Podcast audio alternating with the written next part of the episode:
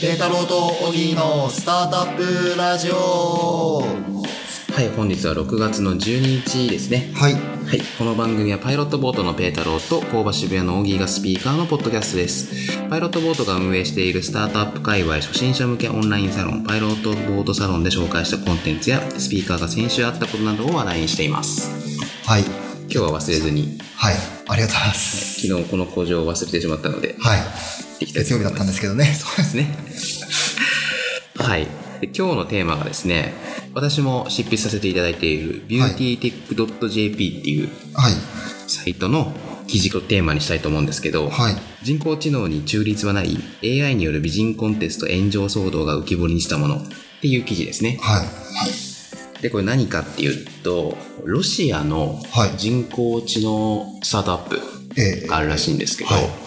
でそこがもともと画像やビデオなどから人間の生活習慣や身体的健康を客観的に評価し美容とヘルスケアのソリューションを開発しているところなあんですよーなんか美容と健康とそうですね、はいだから例えば、あまあ、ちょっと知らないんで適当ですけど、ええあの肌の写真撮るじゃないですか、は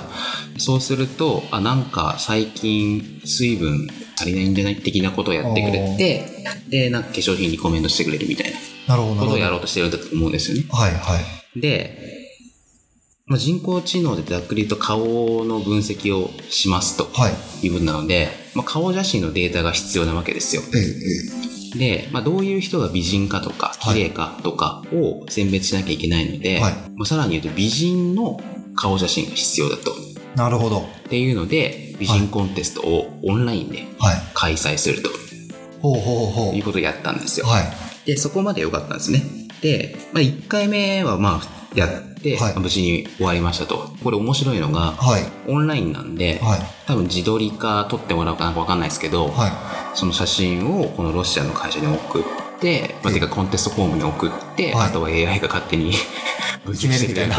決で1位優勝はあなたねみたいな、いやってくれるえっていー、う、はいちょっとシュールっちゃシュールっすよねシュールですよねはい、なんですけどでは第い1回目は無事に終わったらしいんですよ、はいで第2回目の時もう同じことをやったんですけど、は炎上してほうしまいましたとどう炎上したんですかそうですねあ先に言っておくと多分なんですけどこれ悪気なかったんじゃないかと思うんですよね、はいっていう前提で聞いていただきたいんですけどえっと何十人か、まあ、入賞、はい優勝とか決めたんですけど、えっと、そのほとんどがはい白人の方だったと、えだからこれ人種差別なんじゃねえのはかいみたいなので炎上したっていうまあ事件っていうか騒動だったー、なるほどらしいんですよね。はいまあ、確かにその意図的にやったなら良くないんですけど、まあ、これ AI がやってて、はいでなんでこんなことが起きたっていうかっていうとその美人を判別するためのええ教師データがあるわけですよ、はい一番最初に入力しなきゃいけないんでこ。れは美人ですよっていうデータそうですねあの、まあ、ちょっとデフォルメして分かりやすく言うとこの方は美人はいこの方はそうじゃないこの方は美人美人そうじゃないそうじゃないみたいななるほどなるのほをど繰り返してて、はいでこれロシアの会社なんですよね、はなので多分その教師データが、まあ、ロシア人とか白人の方が多かったんじゃないかとな勝る手ほにど推測しているんですけど、はでそうするとたまに黒人の方とか多分入られるじゃ入るじゃないですか、黒人とか黄色人種とか、はアジア人とかなんですけど単純に数が少ないとでそそううですすよねるとあのそこを考慮に入れない何が起きるかっていうと、はい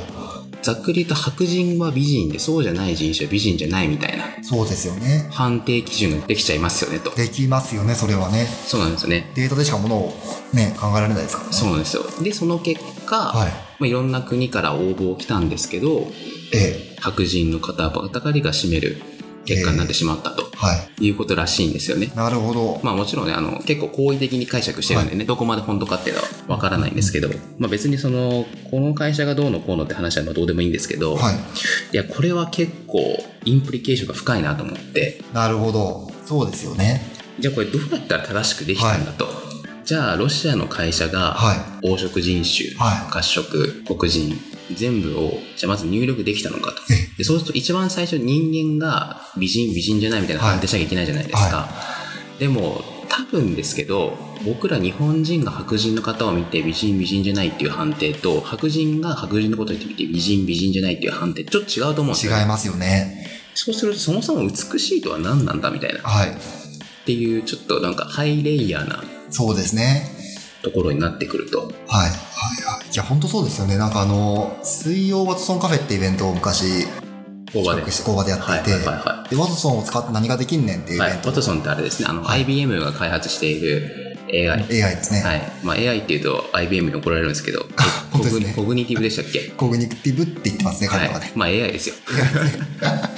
はい。で、そわれかやりやそすういとはいいうイベントやってました。やってて、その時に思ったのがですね、あのどう、まあ、その教師データって話がありましたけど、はい教師データをどうかわせるかうん。はいっていうのが一番大事になってくるわけで、うんその教師データって人間が入れないといけないじゃないですか。はい。で、それとか機械学習するにしても、その機械学習をするための、なんかこの羅列みたいなのは人間が絶対入れないといけなくて、はいはいでそう例えば美とか、はい人間とはみたいな、 はいはなっちゃうと、揺れが出ちゃうんですよねい。。うん、そうですよね。この車いつですかみたいなのはすごいわかりやすいんですよ。うん。なん かその美意識だったりとか、はいはい哲学的な話になるとすごい向いてない領域なんだろうなってそいううでのすはなよんねとなく、なんか相関関係とか、はい数字で絶対に2は1よりでかいみたいな話だったら得意だと思うんですけど、そうですよね。ちょっと人によって判別変わっちゃうものをありますからね。どうやってはい。アウトプットするかっていうのははい。難しいですね。難しいですよね。これどうにかなるんですかね。どうなんですかね。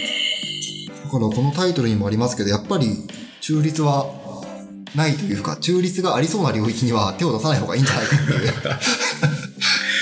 そうですね。ああとこの記事に書いてあって、た確かにそうだなと思ったのが、あの、美っていうのも時代によって変わってくる。お最近ファッション業界で問題になってるのが、はあの、モデルの方が痩せすぎ問題痩っせすぎてますもんね。ていうのがあはいっ。て、あの、健康的に痩せてる分には全然いいと思うんですよ。ただ、あの、もう本当に痩せすぎちゃって、体調に支障をきたしてるというぐらい痩せてる方がたくさんいるんですよ。はい。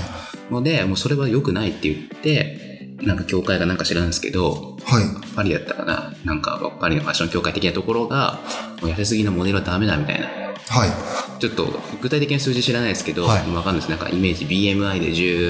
18以下の人はダメだみたいなお達しが出てえでー、それ以下に痩せてると出れなはいいみたいなことが起きてるんですよね、えー、あのパリが。あのパリがいや確かパリだと思うんですけはいどちょっと自信ないです、いやでも結構、それはいい流れですよね。うん健康で美しいっていうのが一番ですからね。そうですねこれはこれはあれですねあのこれは判別に使ってましたけど、まあえーあのフォトショーで写真を加工するみたいな、はい。時にも、なんかちょっと応用を聞くかもしれないですね。あどういうものを美しいとしていて、はいどういうものが理想なのか、それに近づくためにあ、は、はちょっと痩せさせるのか、それともこのままでいいのか、い。なるほど。むしろぽっちゃりさせるのか、色はどうするのか。はい。いやでもこれも本当に確かに時代によって変わりますよね。うん時代によっても変わるし、は国や文化によっても変わるい。しそう、ですよね。一般に日本人はね、細い人が好きで、はい。他の地域はもっとぽっちゃりしてる方がいいみたいな、はい。ありますからね。そうですよね。日本もね、平安時代のなんか、絵巻とか見ると、みんなちょっと顔が丸くっていい感じですもんね。そうですね。はっていう、その教師データの話ですね。